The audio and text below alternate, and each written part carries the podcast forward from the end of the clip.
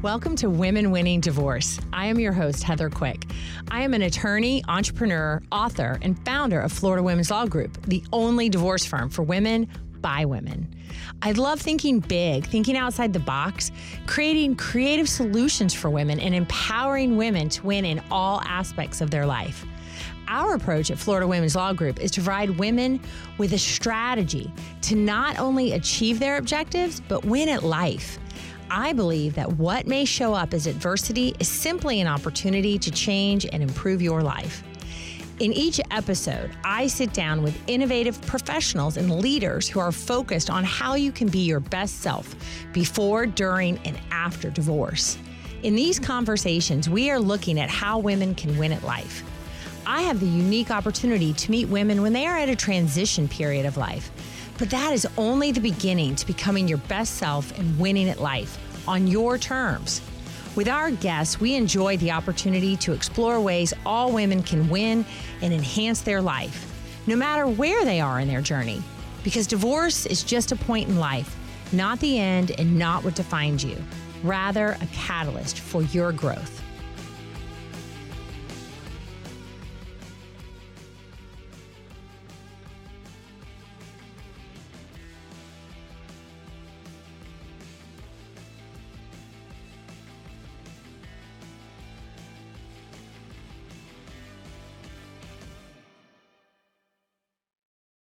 Welcome to this week's episode of Women Winning Divorce. I'm Heather Quick, owner and attorney at Florida Women's Law Group.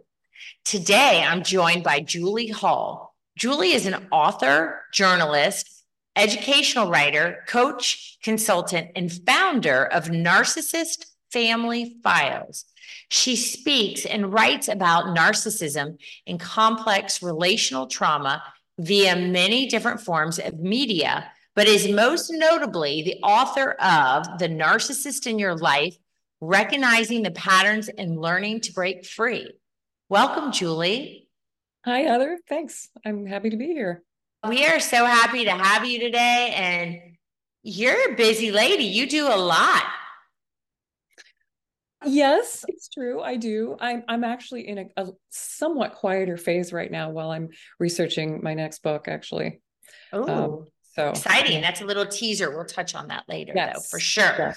But welcome to the show. Of course, we really we've talked about narcissism in the past and, and living with a narcissist, but this topic, this today is do I have a narcissistic family? So this is going to be mm-hmm. great. Mm-hmm. And I know very informative for all of us. But tell us a little bit about how you got to where you are now professionally. We'd love to know. Okay, yeah. I started out I've always been a writer. That's the through line in my episodic career. And I started out doing educational writing for all ages and then shifted into more journalistic writing. And I got into narcissism in the narcissism zone because I came from a narcissistic family myself. So I was on my own long journey trying to figure out what the heck was going on in my family and for in my own life with my own trauma history. I had figured some things out and I actually was working on a literary memoir and I these days as a writer you have to have a platform to get a publisher. So long story short, I in order to create a platform for my memoir, I started writing articles about narcissism to and I ended up that sort of took on a life of its own and I ended up focusing on narcissism and setting the the memoir aside and i ended up writing a book. I, I launched a blog. So i launched mm-hmm. the narcissist family files blog. I was fo- i my focus has always been on the narcissistic family system it's an area in the narcissism sphere that is still to this day uh, neglected. And that's really the core of it. That's where it all begins. And so what happens in the family happens then in our relationships in our adult relationships and then what gets recreated in our family system. And then there are feedback loops societally from the family to societal institutions and then back to the family again. So it's all interrelated and it's highly relevant in the narcissism, in all issues of narcissism. That's fascinating. And I know what I see what you mean because no one's ever talked about that. as many guests as I've that I've had on the show, mm-hmm. and we've talked about narcissism and dealing with it, but never the family system. So I'm really excited to get into that today. Now, for our listeners who may not know, how do you define narcissism?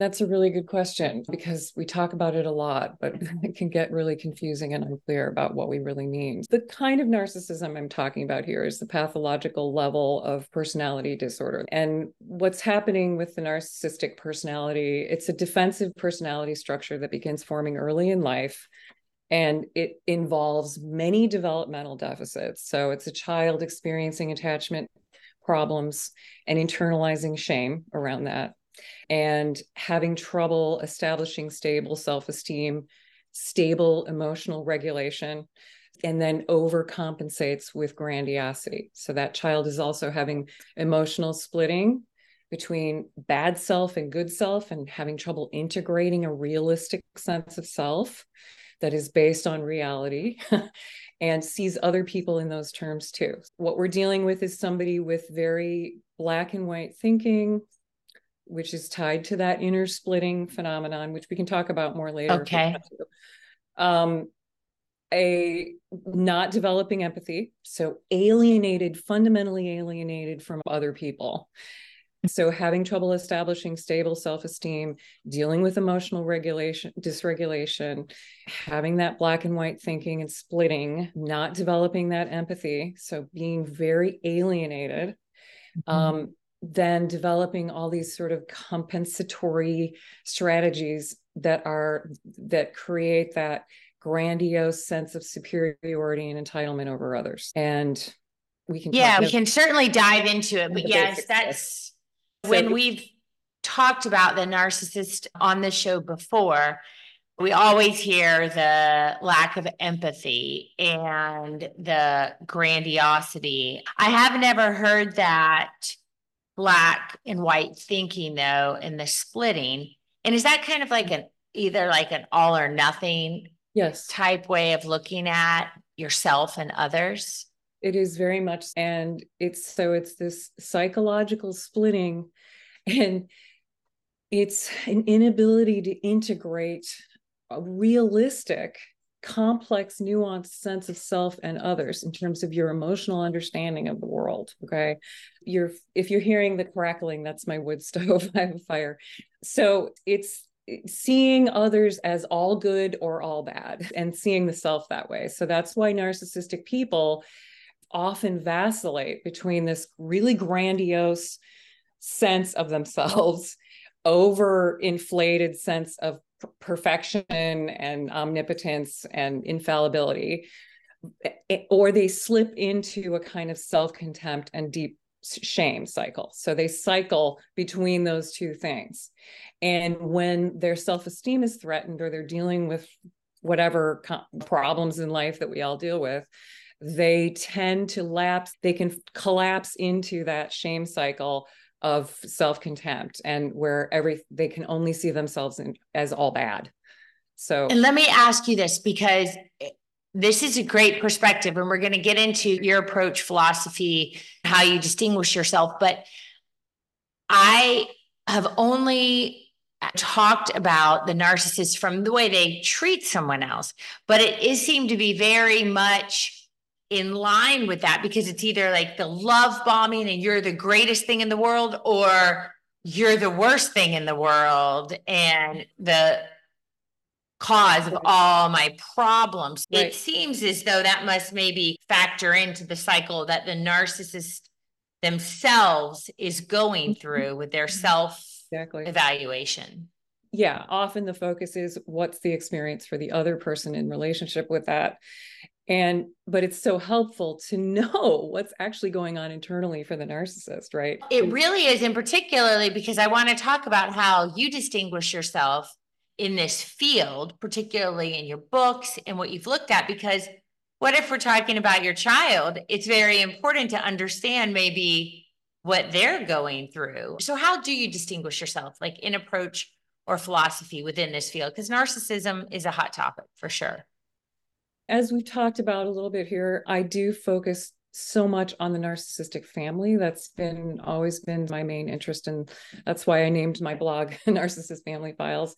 And and I'm, but I'm also I'm very interested in the science of it and okay. the attachment fact, the attachment part of this, which is huge, which doesn't really get talked about much, not enough. It's not well under. It hasn't filtered down to into public discourse very much yet. So it's well, let's open that up because I've never had anybody talk to me about that either. So I'd love to, and I know our listeners would understand it.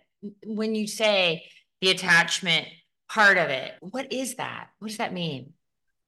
Okay, so yeah, human attachment, the experiences that we're having in early childhood with our primary caregivers are profound. That the, the human drive to attach to a, an infant and a child everything survival depends on attachment. And not just not just survival in a sense of i'm getting food and protection.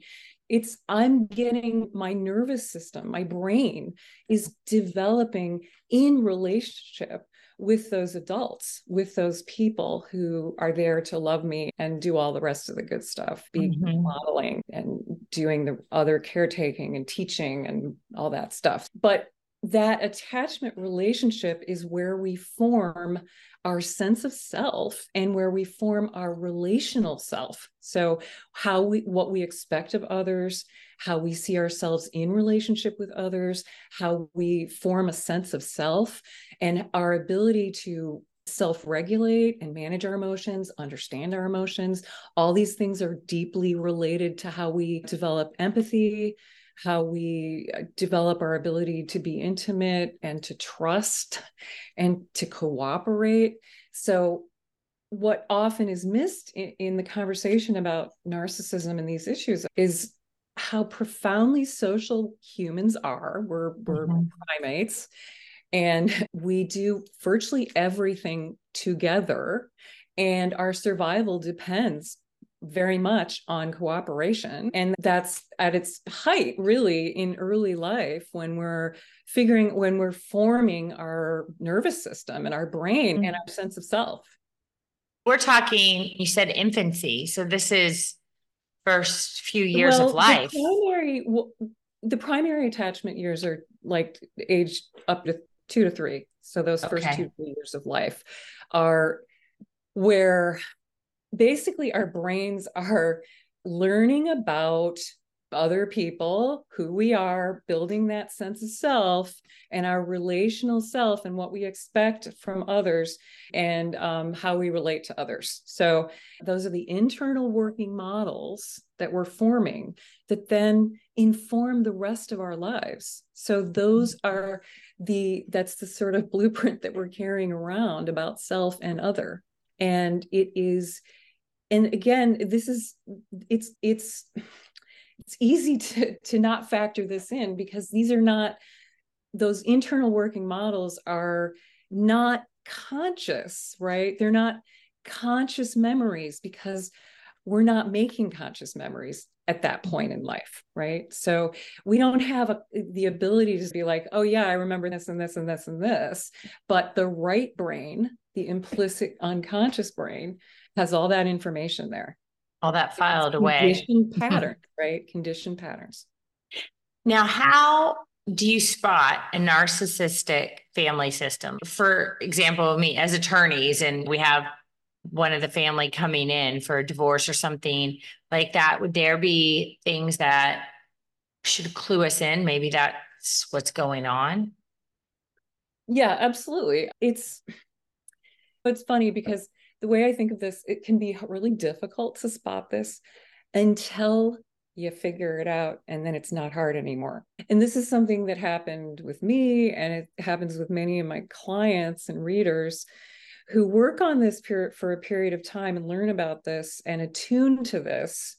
Mm-hmm. Um, once you get there, you can't go back. You can't unsee it, which is a good thing. It's painful. It's at times horrifying, but but it's also really important. It's important for all of us to know mm-hmm. what it mm-hmm. looks like to to be safe, right? To make healthy, safe choices in our in our lives in our relationships.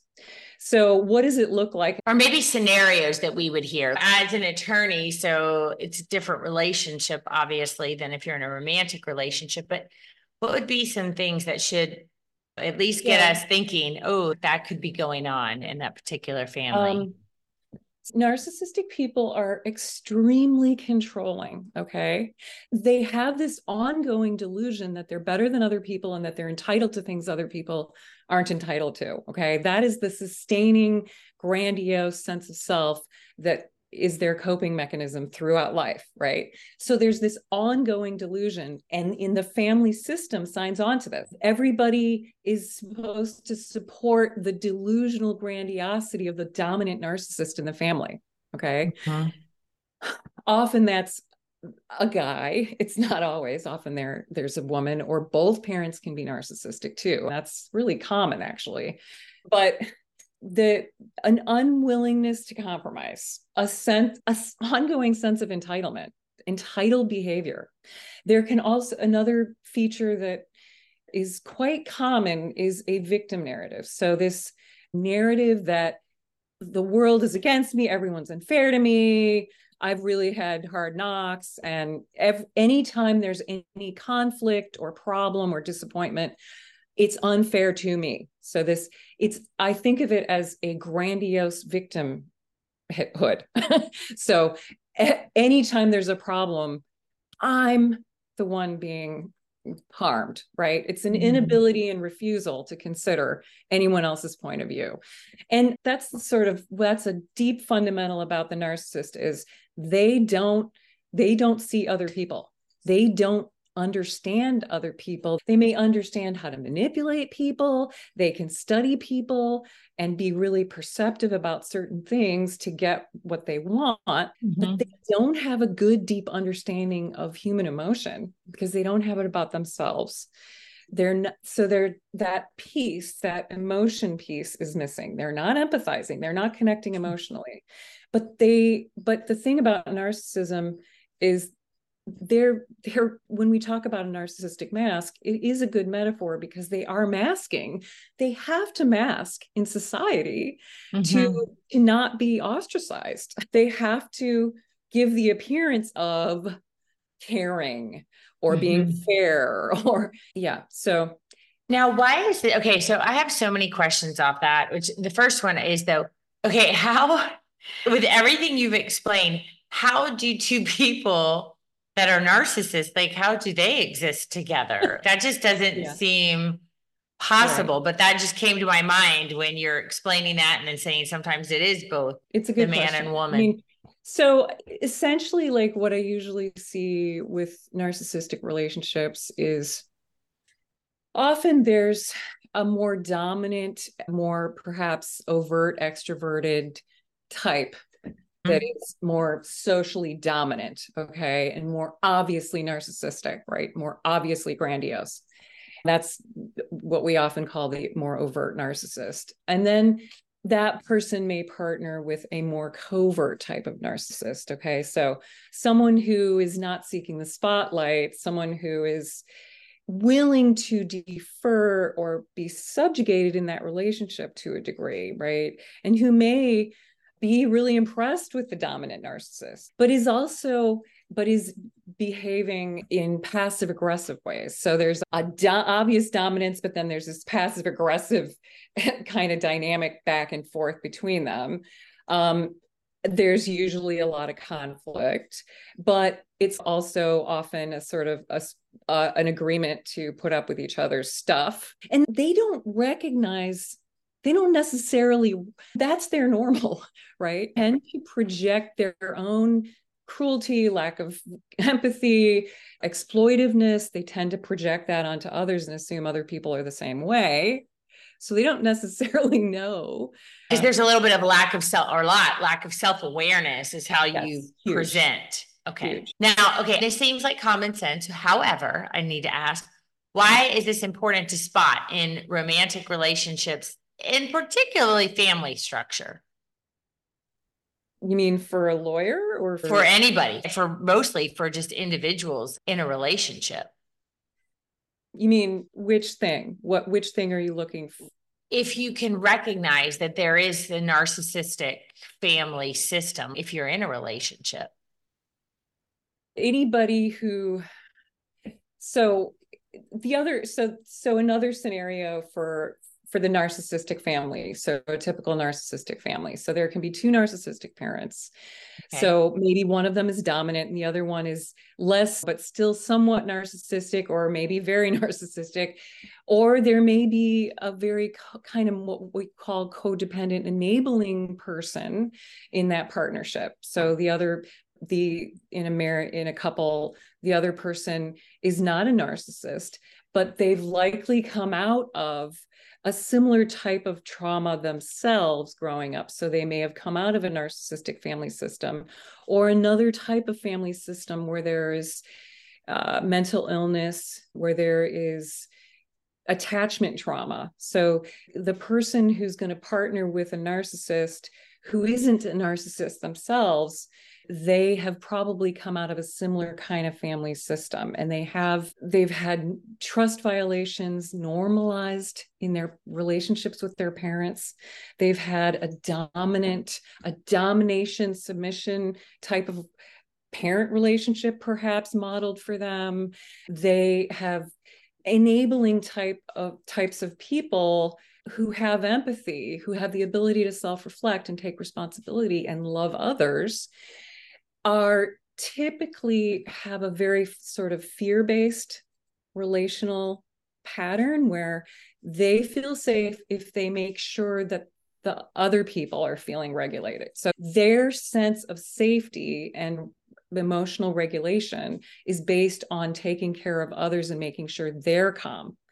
So that's why it's codependent. That's why you're talking about they're focused on keeping Mm-hmm. The other person regulator. So that's when you say enabler codependent dynamic, that's that's how that shows up.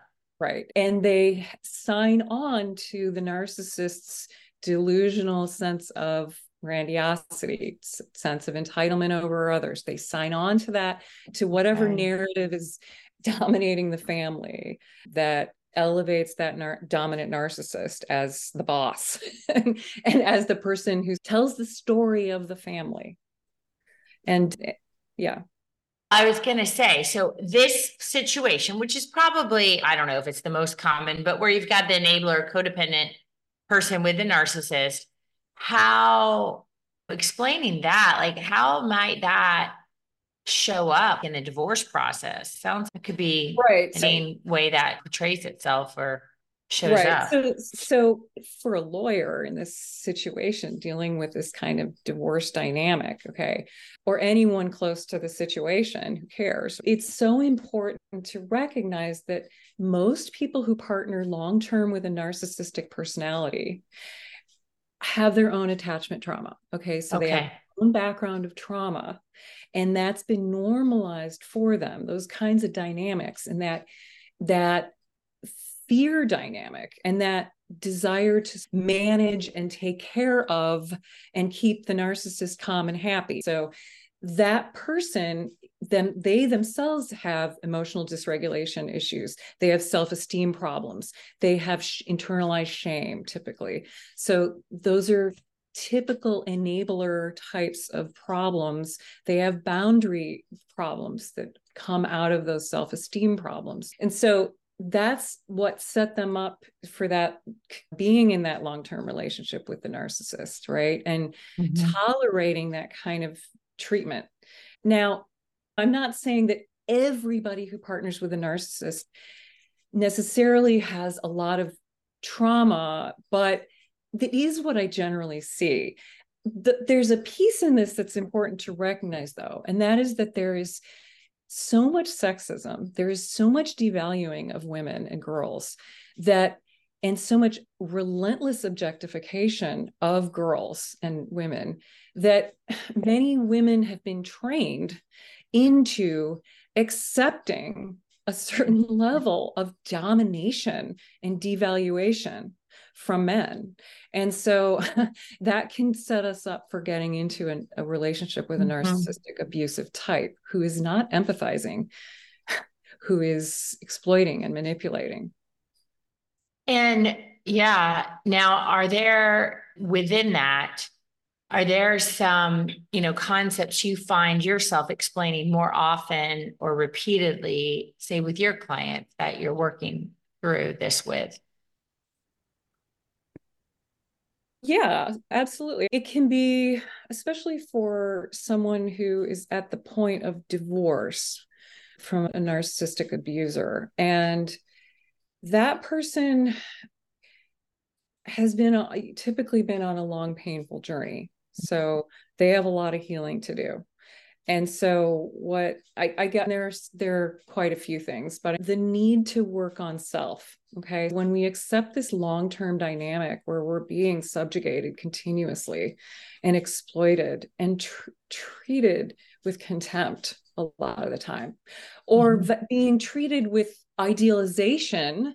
So maybe vacillations on the part of the narcissist, vacillating between idealizing you and then devaluing you and holding you in contempt. So that's often the pattern in that relationship. What I one of the things that that becomes so important for the person coming out of that relationship and divorcing from that situation is recognizing what got you into that to begin with, what your own self esteem mm-hmm. issues are there, and what your own attachment trauma experiences may be that set you up for accepting that kind of abuse. And and it's so important in order to also in order to prevail in the divorce process mm-hmm. you have to separate yourself. You have to recognize what you've been through. You have to be able to accept and really see this person who is deluded grandiose and contemptuous and really is out to destroy you. Once the mm-hmm. divorce is on the table, that's pretty much inevitable, right? The narcissist is all about regaining control and all about basically annihilating that partner, that ex. Just like that, the switch flips, and it's like you're either that all or nothing thing we talked about in the beginning, black and white, you're either with me or against me. So exactly. That's yeah, that's splitting. Now I would like to mention, or I'd love for you to talk a little bit about the trauma bond because I think that will help many of our listeners to just maybe understand a little bit about themselves and, and why they're in a relationship or just for others because they wonder what happens right. here. Probably many of us have heard trauma bond and we may have a sense of what that is. It's essentially it's an addictive experience, okay, where and and it, and it stems from what we were talking about earlier about attachment. Essentially a child who has who has violations of trust and a fight flight fear response in their early attachment relationships with their parents. So they've got this terrible incompatibility between that need to attach and stay close and that also the fight flight i got to stay safe and get away. So that is a trauma bond. Okay. That is a trauma bond. and it's the original trauma bond for many of us. And it sets us up for that kind of dynamic in our later relationships. So throughout life. So that becomes normalized. And it becomes a physical conditioned and addictive pattern for some of us where and especially when we've got this idealizing versus devaluing cycle which is so often the case in a nurse in a relationship with a narcissist where we're at times experiencing this or at least in the beginning of the, the relationship this feeling this euphoric feeling of being idealized which mm-hmm. may have been the only thing that passed for love in our own experience in our own family growing up okay? Praise that kind of stuff which is not love and so versus then the contemptuous behavior. It, and it's often it's intermittently reinforced which is the most addictive it's the most effective form of, of, of reinforcement right? Is intermittent okay? And it can often it's unconsciously uh, it's happening unconsciously in the narcissist behavior but it can even be conscious on the part of the narcissist. Reel you in.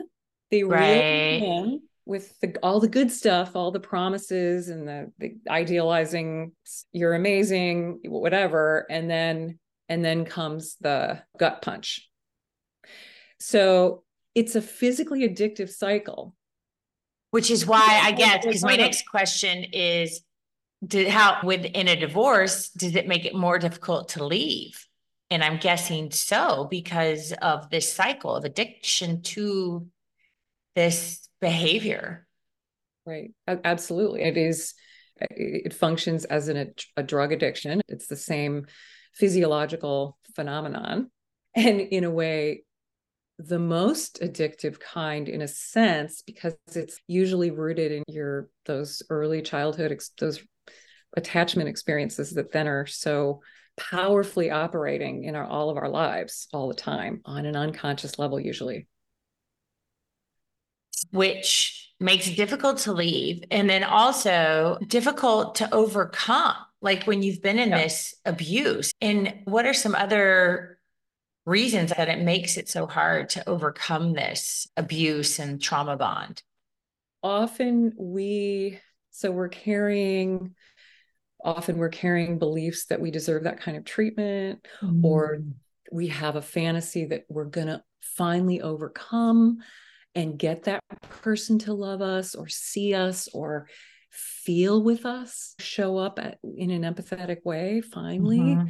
If I can just change my behavior, those are bargaining when we talk about the grief dimensions of grief, those are bargaining kinds of thought patterns, right? Of if I just do this, or if I just hadn't done that, or if I just explain it again for the 50th thousandth of this time or whatever, if I just find the right way to explain it, then he or she will finally understand. And that's not what is happening. The narcissist cannot understand, does not want to understand, is incapable mm-hmm. of it. And they don't, they don't, they don't care. They don't care the way a healthier person with empathy cares. Mm-hmm. They're not making that emotional investment it's not there. And now, for those, and I'll say women, but um, suffering from this kind of abuse um, and trauma bond, do you see um, instances where then, uh, you know, physiologically they, they start to become have symptoms or sick of, of certain things because of this abuse? Mm-hmm. Absolutely. What's happening is when we're hanging out with narcissistic people, okay, so they're dysregulated, they're contemptuous, they're superior, they're insulting, uh, they're dominating, okay, they're devaluing people around them. They may be even really sadistically enjoying it. Mm-hmm. So, what's happening is our nervous system is on fire we're not safe. We're not feeling safe. Right. Now, a child who grows up in that kind of environment what happens is we disconnect from our body. We all have these amazing bodies that tell us when we're safe relationally with, around mm-hmm. other humans or animals, other animals. Yeah. Okay. We all have it's really beautiful, finely tuned system for detecting relational safety or lack of safety. Okay. Aggression, etc. But what happens for so many of us, and again, this circles back to what we were talking about women who yes. are being constantly objectified and uh, devalued, we ignore our body body signals. We learn to override them. Mm. We tell we have all kinds of rationalizations for ourselves. So we learn to ignore that. And for a child who grows up in that environment and has that core beginning relational experience laid down physiologically in their bodies, they dissociate from the body okay they dis we dissociate from our body telling us ooh we're this isn't safe i don't want this i want to leave or right. i want to fight back we can't fight back and we can't mm-hmm. leave when it's mom or dad okay so we get into a thing where we're really detached from our instincts and we're really disembodied okay and that's for with my coaching and with any good therapy for trauma, you have to address that reality, or you have to address the disembodiment that happens to people who have experienced this kind of trauma. And so, what I'm saying is, we have to reconnect and learn to get out of this dissociative pattern, right? Mm-hmm. And really tune into what our body knows and what our body's trying to tell us. And so I would say for you as a lawyer, um, and anybody in the world, it's i always recommend really attuning to what your body is feeling in relation to this other person. Do you feel safe? Mm-hmm. do you feel do you feel do you feel safe or not? Do you feel nervous? Do you feel mm-hmm. like maybe you're gonna there's gonna be something unexpected that's gonna come around a gut punch? Or are you being are you being like idealized? Are you being treated to a lot of flattery? Are you being manipulated? Our mm-hmm. body knows these things usually. So, tuning into our physical responses to other human beings is probably the best way to detect narcissism. Okay. And, but going back to your question here, what happens to a person who's having ongoing emotional dysregulation because physiological reactivity in the body a fight flight response essentially in this person in this relationship that they're living with this person in this marriage or family or whatever what happens when our body is essentially in fight flight a lot of the time our nervous system our sympathetic nervous system is activated it's extremely draining for your whole body mm-hmm. other bodily systems slow down okay because your body has to put all of its energy into the danger response right the fight or flight you're in that so often that it's exhausting i'm sure right. probably and to you your immune system i'm sure your immune system right. is one of the first to go immune system it it messes with your musculature so you can develop what do we do when we're we our, our shoulders go up our neck gets tight our back gets tight our digestion maybe slows down and gets screwed up. Our there are all kinds of issues that happen. The immune, immune system response that's a form of self attack mm-hmm. and that's what we do when we internalize the contempt from the narcissist and the shaming treatment. So when we don't fight back which is what our body really wants to do it wants to get away wants to protect itself when we're in that relationship constantly and we're experiencing that as our environment, we then internalize it. Many of us direct those feelings of anger, which are rightful physical responses to violation, mm-hmm. we turn it on ourselves. And so it shows up as in immune problems and all kinds of other issues.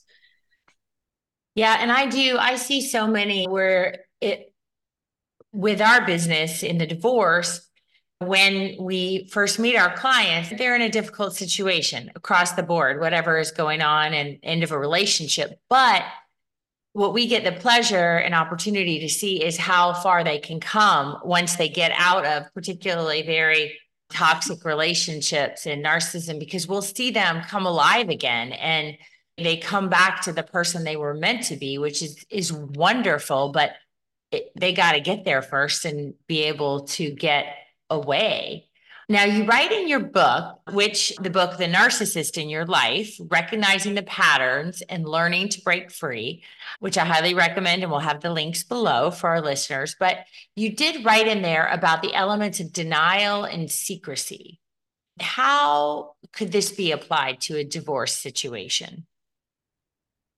Yeah, good question. Denial is a huge piece of the narcissistic family and how it operates. We've got to present a, a, a positive image to outsiders. We've got to, we're, you know, we're a great family. We don't have problems. There's always denial of the dysfunction and denial of the abuse and denial of the fear, the atmosphere of fear and shaming and all the problems, the emotional chaos, maybe physical sexual abuse. So where there wherever there's abuse, there's like denial of the abuse. That's that's how abusive people operate. Yes. And what the enabling person who's not an abuser necessarily the child denies the problem and blames mm-hmm. self okay? And abuse always breeds in secrecy right? It has yes. to be kept secret. That's the that's and the narcissist needs to control things all the time and that's one of the sort of main rules in the narcissistic family is mm-hmm. we don't talk about what's really going on. We don't acknowledge it even to ourselves or each other. Certainly we don't. We deny it. And everything's great and mom and dad are amazing parents. That's the crazy piece of narcissism is that it's not just that there's contempt and abuse and shaming. It's that on top of it all we all have to pretend that we're great that we're really happy that that we're we present well to the outside world that we're highly functioning and better than other people. Which that takes a lot of energy as well yeah, absolutely. So again, another layer onto that exhaustion and wearing your body systems down. Um, right. And for you as the lawyer or any lawyer in the situation or anybody close to the situation who cares, it's so it's it is really important to know and remember that any kind of family system like this, any abusive dynamic like this, is going to always have secrecy and denial. And that's going to be a difficult long term process for the healthier partner, the abused partner, to get out of, right? And for the kids, obviously, too, huge. Mm-hmm. And it can mm-hmm. take a long time. And that's not something that we can just reason our way through. It's a process. And our brains deny things that we feel unable to manage that are overwhelming, mm-hmm. right? For a right. reason to protect us. But when we have this as a long term denial as a long term defense is its own problem then. But denial in childhood is really inevitable and necessary to some degree. Mm-hmm. Now, okay, so when you do make the choice to leave, and you, you recognize the situation. How do you do so safely? Do you have any tips or advice yeah, for I mean, anybody listening? You plan, okay? Mm-hmm. You plan. You keep your mouth shut. You get really careful and strategic and you have to you don't look for validation from the narcissist you don't explain your intentions you don't share your plans, you're not going to be dealing with somebody who's going to be fair or empathetic toward what you're experiencing. You may still want that from that person and think somehow you're going to get it. You're probably carrying some residual sense that you're going to, you still want that or think it might mm-hmm. happen. So it's extremely important to recognize you're not going to get that.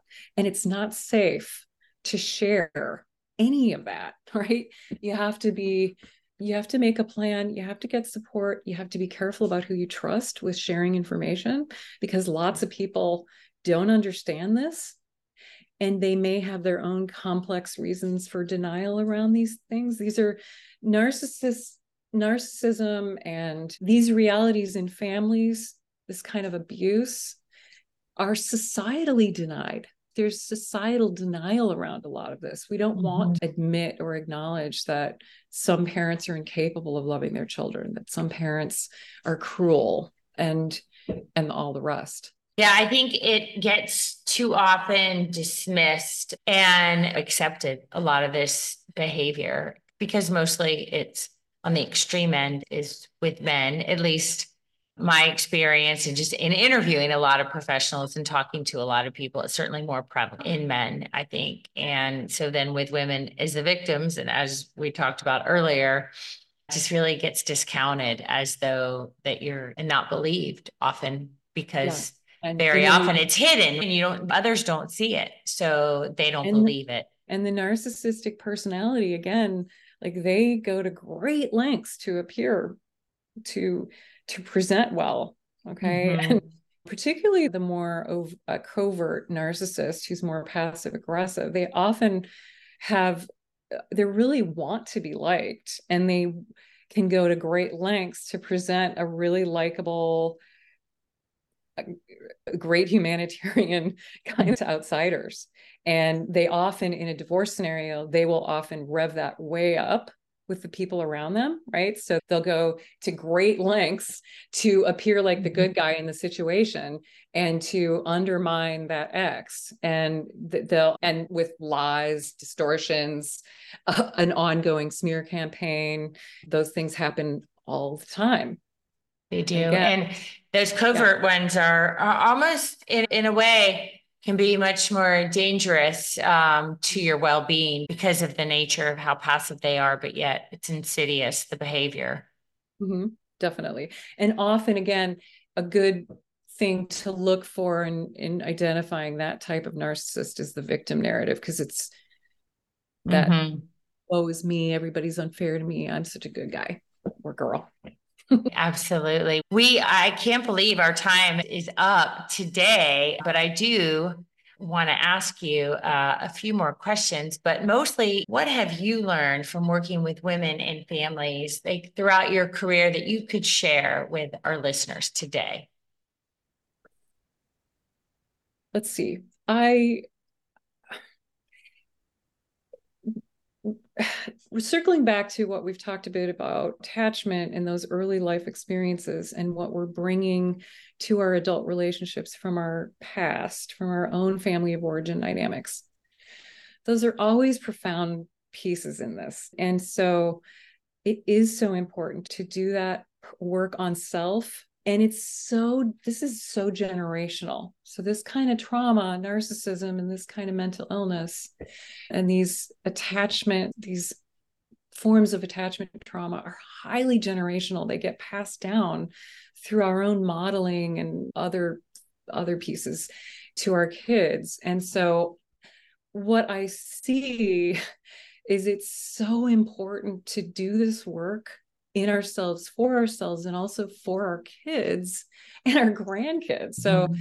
it, it, to repair this kind of generational trauma pattern which in so many cases goes way back. Yeah. Knows how far back. Again and again, I see this. I've had upwards of 500 clients coming out of narcissistic family type systems. And this is almost always the case that when we marry somebody who's in this level of pathology it's it's coming out of a history of trauma in in the mm-hmm. family systems. And so it's so important to do that work on self and do better modeling for our kids.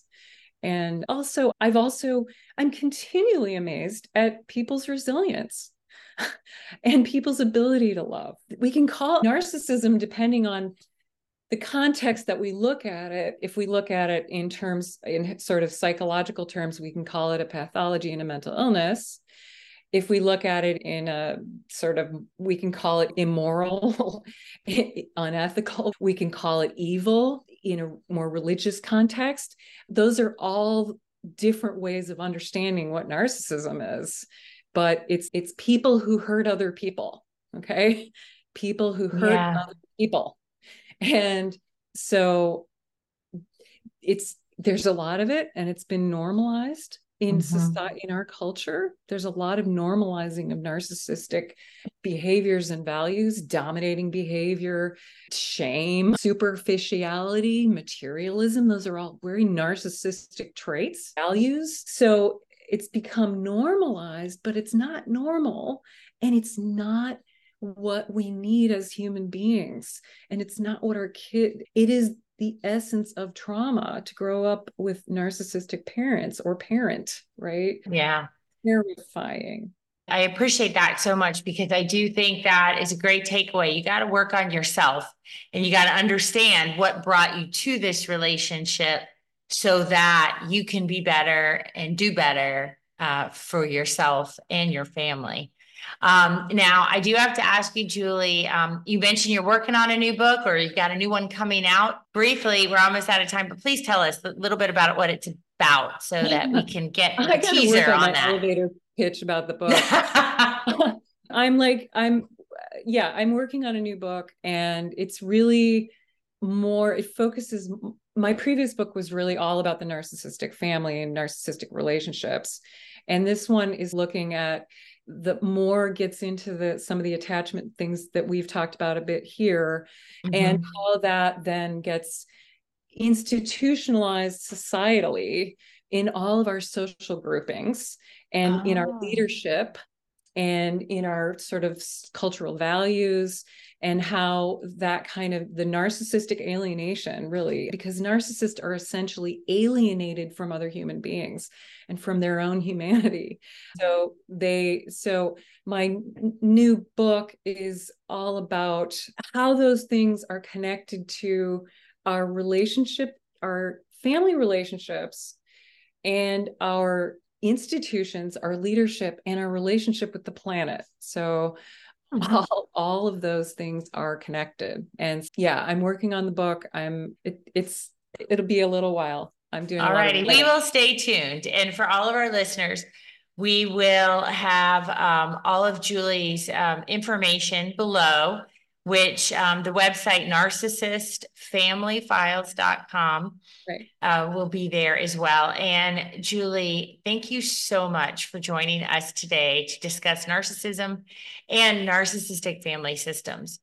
Okay. Really, lovely to have you.